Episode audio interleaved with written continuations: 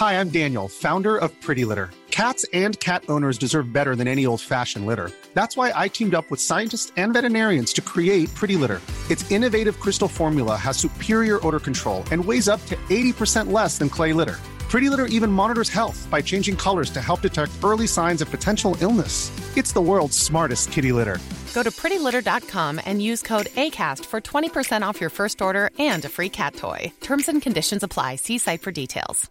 Quality sleep is essential. That's why the Sleep Number Smart Bed is designed for your ever evolving sleep needs. Need a bed that's firmer or softer on either side? Helps you sleep at a comfortable temperature? Sleep Number Smart Beds let you individualize your comfort so you sleep better together. JD Power ranks Sleep Number number 1 in customer satisfaction with mattresses purchased in-store. And now, save 50% on the Sleep Number limited edition Smart Bed for a limited time. For JD Power 2023 award information, visit jdpower.com/awards. Only at a Sleep Number store or sleepnumber.com. Hello and welcome to the Runners World podcast with me, Rick Pearson. And me, Ben Hobson. Today we're speaking with Tom Craggs. He's going to tell us the answer to that eternal running question. How do I get faster? It better be really good. Oh, yeah. Yeah, it's a big question, isn't it? Huge question. There's probably like some caveats that we should like launch into this. That like when we say faster, we mean not like we mean your personal speed. For sure. We're not trying to define fast in the running world.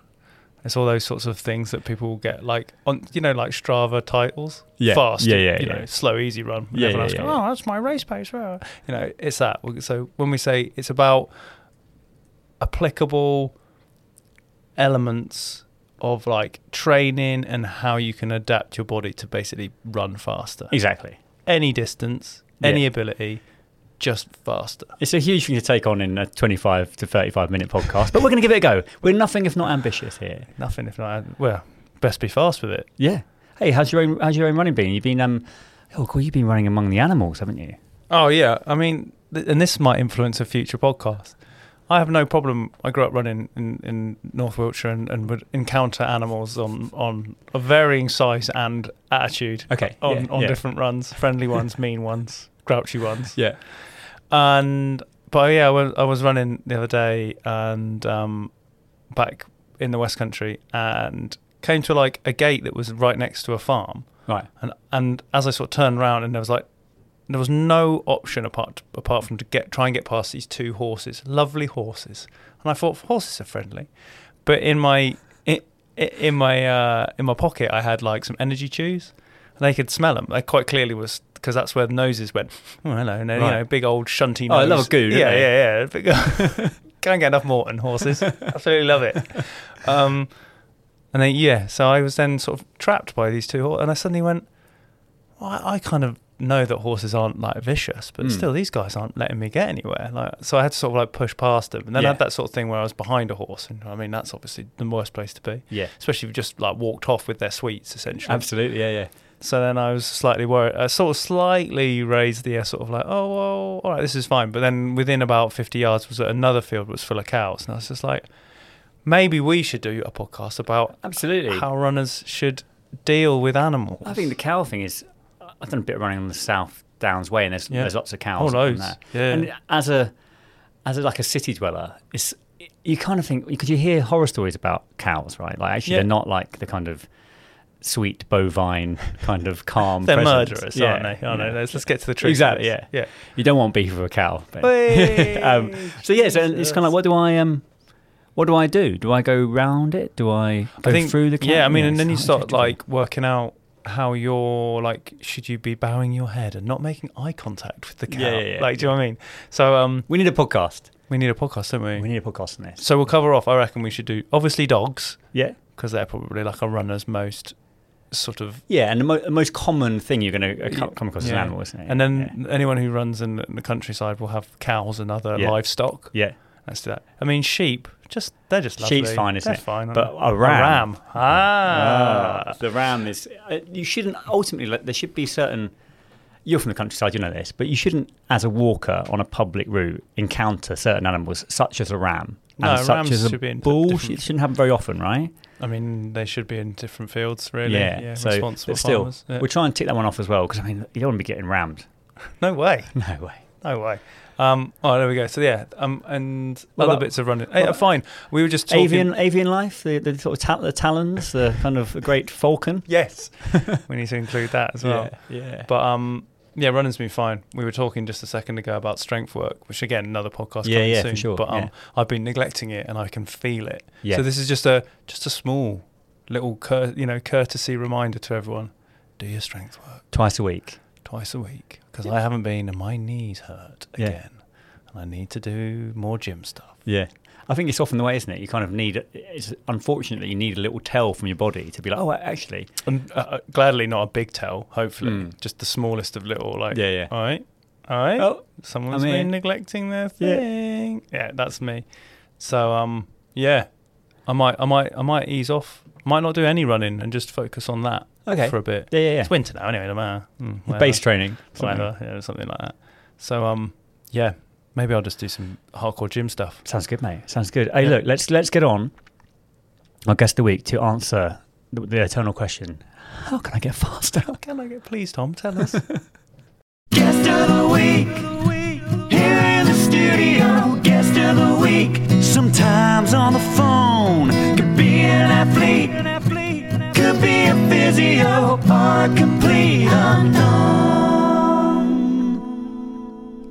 Our guest this week is a national endurance manager for England Athletics and a columnist for Runner's World. He's here to tell us the answer to the eternal running question: How do I get faster? So, Tom, welcome back to the podcast. Thank you very much. Yeah, we've got a um, a big one to tackle this time. Yeah, yeah, yeah. Looking big, big one, limited time. Let's go. Definitive answer. Um, right, broadly speaking, Tom, what needs to happen to a runner's body to allow them to run at quicker speeds? Yeah, so um, there's when we talk about running faster, um, things can get a little bit complex, and some of it's around semantics. What do we actually mean about getting faster? I think for most most of the listeners, they're gonna getting faster is a relative term. So Yeah. so what we mean is we want to get faster over a particular distance or at a particular event. Now that's a little bit different from from being literally able to run faster in a mechanical sense, if that makes sense. Yeah. Yeah. So let, let me give you an example. Um, so when we talk about speed training, and it's a term that's thrown about a lot as distance runners, how do I do speed training? I want to get faster, I should do some speed training. For most running coaches, speed training isn't really the type of sort of interval training or fast training that most distance runners do. When we talk about speed training, we're talking about training that is specifically designed to get you recruiting fast twitch muscle fibers and allow you to mechanically move your body quicker, Right. if that makes sense. Yeah. Yeah. Essentially, sprinting or a kind of distance runner's version of sprinting, and that does play an important part of getting faster, which I'll come on to. But for most people, if you want to get faster as a distance runner, we need to get ourselves what I'd say sort of metabolically fitter. So we need to pr- improve our cardiovascular fitness um, and the way that our body utilizes energy and oxygen and make ourselves essentially more economical, more efficient in the way that we use oxygen so as we can run these longer distances that most of us train for. And when I say longer distances, this could be anything from 800 meters up to an ultra marathon effectively. That's long distance in running terms. Um, to allow us to do that more economically. Now, obviously, if you're training for an 800 meter race, there is a greater weighting towards your your body needs to be able to mechanically move very quickly, as well as having this kind of good system of utilizing oxygen to produce energy. And we need to be able to recruit other energy sources as well. If we run for longer distances, 5k, 10k, marathon, etc., more and more, and the longer that we go, getting faster is more and more weighted towards becoming um, uh, a test of how, how well we use oxygen and how well we use energy, if that makes sense. And that's important um, because generally, a lot of distance runners, particularly most experienced distance runners, when they talk about, I want to get faster, they'll often think that the best way to do that is, okay, well, let me chuck interval training in. Let me do some faster running and I'll get quicker. That that can happen, but it isn't the only route to getting faster. Sometimes you can get faster by running more slowly. Um, and that sounds counterintuitive, but we can get faster by running more slowly if, as a product of running more slowly, our body is more efficient, more economical um, in how it utilizes oxygen, and that we're able to control fatigue a little bit better when we race. So, when we train at low intensities, and we talked about this before, when we train at low intensities or when we train at sort of a controlled discomfort, what some people call threshold or tempo running, um, our body can learn to or build, becomes quite good at using it the way that it shunts oxygen around your body, and we start to recruit more capillaries, so the little blood vessels that, that um, shunt oxygen around to your working muscles. Uh, our body can um, uh, utilize and expand upon the mitochondria, which is kind of like our, our energy factory, if you like, within our cells. Um, so all of those um, processes that can actually take place running slowly will actually help us run quicker. So sometimes um, running faster in a race isn't always about running faster in training, if that makes sense. Yeah, that is. So we come at it at two angles. We need to be mechanically able to run quicker, but we also need to be able to have the, the right utilization of energy systems and be cardiovascularly kind of, um, what, I don't like this term particularly, but aerobically very strong. Um, so we need to be good at utilizing oxygen. Um, so getting faster, yeah, it's it's complex, and you need to understand. I think your starting point. What are my limiters? Am I being limited because actually I could be quite a lot fitter from a cardiovascular standpoint, or you know what, I'm pretty fit. You know, perhaps I've just run a marathon and I've kind of got all of this. You know, I'm really good at the way at my, my kind of aerobic side of my training, uh, but actually I haven't really done much in the way of fast running recently. In which case, maybe it is the quicker work that you're missing. So I think it's about understanding your starting point. You know. Is there, is there anything, Tom? You mentioned the intervals there, and people just going out and doing the sort of tempo and harder stuff. Is it, can that be counterproductive to, to getting faster? And I asked just from the on the fact of incorporating things like stress into training and uh, fatigue and things like that, and how uh, the sort of that, as you say, striking a balance between adaptation being good and then overdoing it. Yeah, definitely. So there's there's two two aspects to that. Um, one of them is if you do a lot of higher intensity training. Um, so what does that mean in practice? Most people listening, higher intensity training. Let's say you're doing interval training at intensities that you might only be able to hold for 10, 15, 20, maybe 30 minutes in a race situation. So for most of the listeners, that might be running at 3k pace, 5k pace, 10k pace, and you're doing a lot of that in sort of interval sessions in training. Um, for some people listening, that will represent a, a higher injury risk. Not for everybody, but for some people, it will do. Um, because we need to, we're, we're recruiting more muscle fibers, there's greater impact, um, and we're, we're creating a bigger stress, which means your body needs to recover from that stress um, from a, a kind of a hormonal point of view, if you like. Um, an adrenal point of view. So we, we elevate the stress hormones. You know, are your recovery protocols, is your wider life stress in a good enough place to be able to recover from that high intensity work? So we can increase our injury risk from doing higher intensity work. For some people, though, it's not just about the injury risk, it's about what is their key limiter at the moment in training. So I'll give you an example. You know, some of the very best distance, middle distance runners, so these are fast runners, if you like, in the world at the moment, don't do masses of really high intensity training. So if I think of the Ingebrigtsens in particular, kind of famous at the moment, or Jakob in particular, of being very, even when they're doing their sort of interval training, for want of a better word, they're very tightly controlled with how hard they run. And it isn't just about injury management, although that is aspect an aspect of it to a point. What it's about is about really looking at saying, well, what makes me good as a distance runner? What the, in terms of what my body needs to do, supporting my physiology, what do I need to be really good at doing?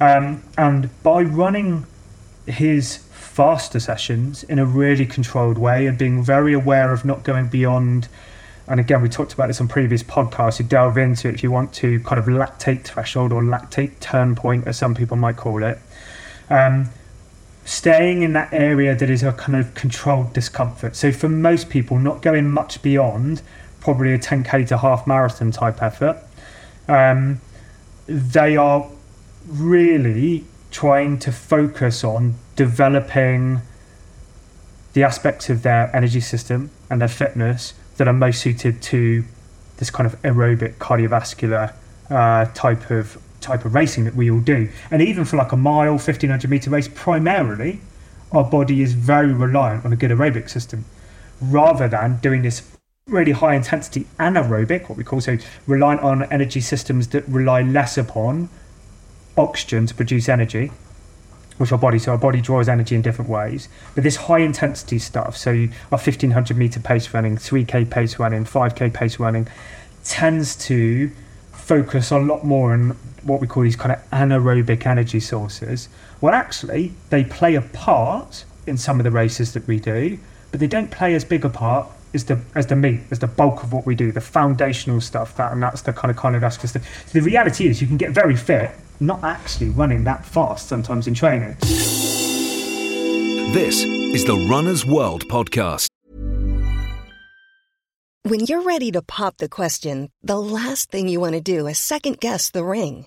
At Bluenile.com, you can design a one of a kind ring with the ease and convenience of shopping online. Choose your diamond and setting. When you find the one, you'll get it delivered right to your door. Go to Bluenile.com and use promo code LISTEN to get $50 off your purchase of $500 or more. That's code LISTEN at Bluenile.com for $50 off your purchase. Bluenile.com code LISTEN. Ever catch yourself eating the same flavorless dinner three days in a row?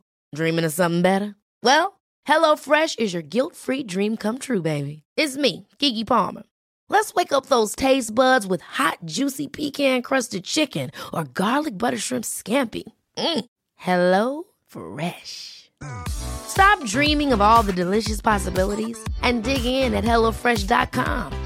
Let's get this dinner party started. A lot can happen in three years, like a chatbot may be your new best friend. But what won't change? Needing health insurance. United Healthcare Tri Term Medical Plans, underwritten by Golden Rule Insurance Company, offer flexible, budget friendly coverage that lasts nearly three years in some states. Learn more at uhone.com.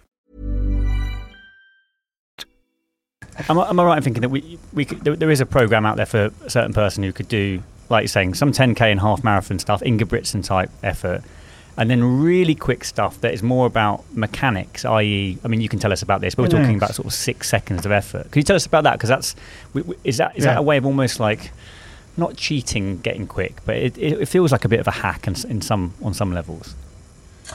Yeah, sure. So uh, obviously, one of the dangers if you're doing a lot of easy and steady running, uh, and maybe some of this control, very controlled tempo threshold type running, the risk of that, of course, is that you don't mechanically you don't get that kind of feeling of higher intensity and quicker running that you then have to go and explore when you race, particularly over like 3k, 5k, 1500 meters to a point 10k as well, depending on how quick you are. So we can kind of go some way to re- doing some of that genuine speed development with these really short, sort of higher intensity um, efforts that are more akin to sprinting. Um, and, and I guess for most distance runners, that's quite a difficult thing to do on the flat. So for, for most of us, or for most runners that I work, they might start doing that on a hill. So maybe you kind of go, you've got a hill, and you, you do a good, really good warm up with all the bits and pieces you need to do to warm it well, and then you, you get near maximal intensity, which for most distance runners is probably more like a 400 meter type intensity, but Yeah. whatever. Eight, six, eight, probably max, absolute maximum of 10 seconds, but probably more like six to eight seconds. Really ask of yourself the very best you can give in each footstep, if you can imagine that. Like each foot strike, you're trying to recruit as much intensity as you can six to eight seconds and then take a really long recovery, maybe two minutes. And you might repeat that, you know, four, five, six times. Um, and over the course of a number of weeks, as you get used to that sort of intensity, recruiting those muscle fibers, you might start to take that work onto a flatter route. So we shift away from the hill, because the hill can kind of almost mimic some of the Okay. speed, and we start to practice doing on a flat. And then maybe, if you've got that aerobic side of your training right, that's the stuff that you can start to extend. So maybe you kind of shift that onto some 100, 150 meter efforts, or you do more of them. Okay. or you extend it over time to maybe 200 meters or 400 meters. So we build speed first and then we extend it, Hmm, if that makes sense. But uh, but that needs to sit concurrently to all of the easier stuff. You cannot you well for most distance runners, unless you're doing something else in your life that is really good at developing your aerobic system, you're doing loads of cycling, commuting to and from work, or you know whatever. For most of us, we can't get faster by just doing the quick stuff Mm. alone.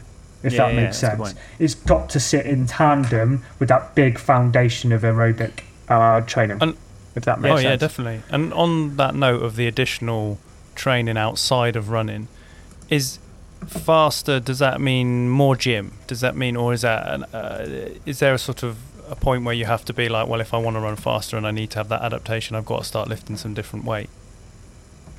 Yeah, look, gym with a gym with a purpose, Yeah. I think, is is probably the way that we would think about it. So strength work, strength work, work with a purpose.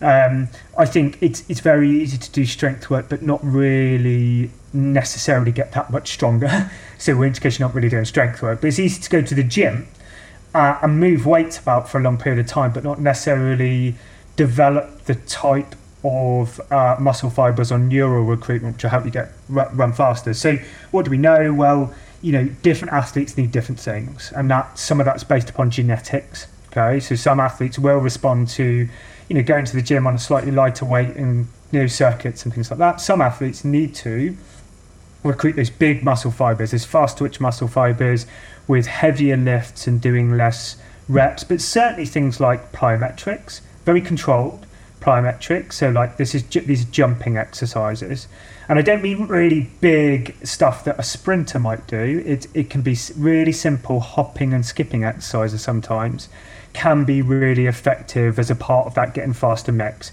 because it's about being able to for our bodies to be able to almost have that bit of um, kind of muscular tension, if you like. It's very hard to run quick if you don't have that stiffness when your foot contacts the ground. So there's a bit of developing that reactive stiffness and force. So that's when the plyometrics come in, and, and that's why generally for most distance runners, getting a little bit of guidance. Like not everybody can afford their own strength and conditioning coach or PT, but getting a little bit of guidance about okay, what who what am I like? you know, what's my physiology like? And, you know, with the limited time you've got available, what's the most effective way you can use that kind of non running time to contribute to getting faster? Because certainly, if you go for nothing, to trying to get into the gym and doing very heavy deadlifts or very heavy back squats and high intensity plyometrics, that is an injury risk, or it will leave you tired, Yeah. probably. Yeah. So it's a balancing Yeah. act. But you've got to think about what you, you know, the reasons why you're doing things, if that makes sense. And definitely a little bit of high intensity work, getting used to recruiting those fast twitch muscle fibers, a little bit of plyometric work can definitely, so definitely for a lot of runners make quite a big difference, I would suggest. And studies do back that up for sure. You know, um, particularly plyometric work, very important aspect to running economy, as much as we understand it at the moment. How Yeah. much of this higher intensity speed work does a runner need to do? We don't have to talk. We, everyone's going to be running different amounts of days in the week, so let's talk sort of percentages, Tom, maybe um, in terms of that compared to easy Mhm. running. Yeah, look, I, I mean, we talked before about this kind of 80 20 type approach, um, and I think, you know, um, that that's something that people can explore. You, you know, I think that, that maybe that balance will probably shift depending on where you're at in your training a little bit. Um, that said, I think for most people, um, we might at times over rely, and this is a bit of an it's almost the opposite of what people think. "Oh, I'm not doing enough high intensity work. I think for sometimes we can try to shortcut getting faster by doing higher intensity training, and it's not really how your body works. The kind of the higher intensity work does something almost slightly different. So that hard um, interval training is complementary to doing your kind of easy, controlled, and very controlled tempo and threshold work and easy and steady runs. So you kind of need to do a bit of a, a, a blend of both, if that makes sense. So um, how often? Well, I, I, I would say probably. Well, I would. I'd say for the, the vast majority of runners, certainly no more than twenty percent of your weekly your, your weekly training volume. Um, what does that mean in practice? Well, probably if I was training four or five times a week, I, only one of those sessions would be some kind of higher intensity work. Um, now you might be you might be training less than that, and if you're training less than that, well, you don't necessarily have to think in a seven day cycle. Because if you think, well, I'm only training two or three times a week, so I'm going to do I'm going to do interval work every other time I train. Well, you might get away with doing that because you're you're not training very often, so your injury risk is quite low. But it won't necessarily get you any fitter. Well, it might get you fitter, but it might not necessarily get you faster. So you, that, at that point, that's when you say, well, actually, forget the high intensity work And actually, if you could if you could squeeze in an extra run in your week, you'll probably get faster. Even if it's just a 30 minute job, you're probably to end up getting faster. Or you kind of go in there, I'm going to, instead of planning my training on a weekly basis, I'll extend it out to 10 days, two weeks, and I'll do, you know, uh, an interval, I'll have higher intensity training every, you know, 10 to 12 days or something like that. So you kind of get creative with it. That said, I think my key message here is I'm not saying that higher intensity training doesn't get you faster and isn't complementary to getting faster. It is, but it won't get you there in a race unless you do that that controlled, that all of that easy running, steady running, and some training sessions where you're running faster but you're very tight with what we call your intensity regulation and and don't don't run too hard. Um, so yeah, frequently, but probably not as frequently as people actually end up Yeah, doing yeah. a lot of the time. Tom I think Um, that, that is that's a masterful attempt to talk about speed work in 20 minutes. I feel like people can listen to that and they, they're going to they're going to walk away from this podcast knowing a lot more than when sprint they started. away, gonna- right? Yeah, but not too often. Not too often. not too often. They're going to go. They're going to sort of Not too Yeah. often, not too Yeah. far. They're going to move away in a kind of Well, they do it con- on controlled discomfort. Is there? Yeah. Yeah, that can be the subtitle of our podcast. Yeah, look, I think it is. Think of it as you've got a speed side to your training, you've got an endurance side to your training. The further you to your race, the probably more polarized that is. So you, you, you, your speed work is, is probably very short, very quick, and high intensity. Um, and then as you move towards your race, it probably gets a little bit slower and a little bit longer. and We kind of extend it out, but build the foundations first. So your easy, steady run, some very controlled tempo work, and then your foundation of speed is, yeah, like I said, these really short efforts that we extend over time. Tom, thank you so much, Yeah. so much Yeah. for your time and for, and for your wisdom again. We really appreciate you get, getting on the podcast talking about this. Um, It's a pleasure. No, it's yeah, always. we'd love to have you back on at some point to, to sort of t- Try and tackle another like- massive like, topic. Yeah, yeah like what, what, what's the meaning of life? Perhaps in, in just in ten minutes would be good. Yeah. Yeah, I mean, by that point, I'd have worked it all out. So give me two Okay, or three yeah, weeks we'll let you know. notice, We'll and I'm sure we'll get Thank there. you, thank you, Tom. Thank you very much. Cheers, Tom. Cheers, Kate. Take it Thank easy. you. Thanks. Okay. So that brings us to the end of this week's Runners World podcast. A huge thanks to our guest Tom Craggs and to you, of course, for listening. You can subscribe to three issues of Runner's World for just £5. Head to runnersworld.com slash UK slash podcast offer to get this exclusive listener offer. Also, just subscribe to the magazine as a whole. That's a pretty good idea. You get 12 issues a year. It's good stuff. Um, thank you for listening. You'll hear from us next week. Even when we're on a budget, we still deserve nice things. Quince is a place to scoop up stunning high-end goods for 50 to 80% less than similar brands. They have buttery soft cashmere sweaters starting at $50, luxurious Italian leather bags, and so much more. Plus, Quince only works with factories that use safe, ethical, and responsible manufacturing. Get the high-end goods you'll love without the high price tag with Quince. Go to quince.com slash style for free shipping and 365-day returns. Hold up. What was that? Boring. No flavor. That was as bad as those leftovers you ate all week. Keke Palmer here, and it's time to say hello to something fresh and guilt-free. Hello Fresh. Jazz up dinner with pecan-crusted chicken or garlic butter shrimp scampi. Now that's music to my mouth. Hello Fresh. Let's get this dinner party started. Discover all the delicious possibilities at hellofresh.com. Planning for your next trip? Elevate your travel style with Quince. Quince has all the jet setting essentials you'll want for your next getaway, like European linen, premium luggage options, buttery soft Italian leather bags, and so much more. And is all priced at 50 to 80% less than similar brands. Plus, Quince only works with factories that use safe and ethical manufacturing practices. Pack your bags with high-quality essentials you'll be wearing for vacations to come with Quince. Go to quince.com slash pack for free shipping and 365-day returns. When you make decisions for your company, you look for the no-brainers. If you have a lot of mailing to do, stamps.com is the ultimate no-brainer. Use the stamps.com mobile app to mail everything you need to keep your business running with up to 89% off USPS and UPS. Make the same no-brainer decision as over 1 million other businesses with stamps.com. Use code PROGRAM for a special offer. That's stamps.com, code PROGRAM.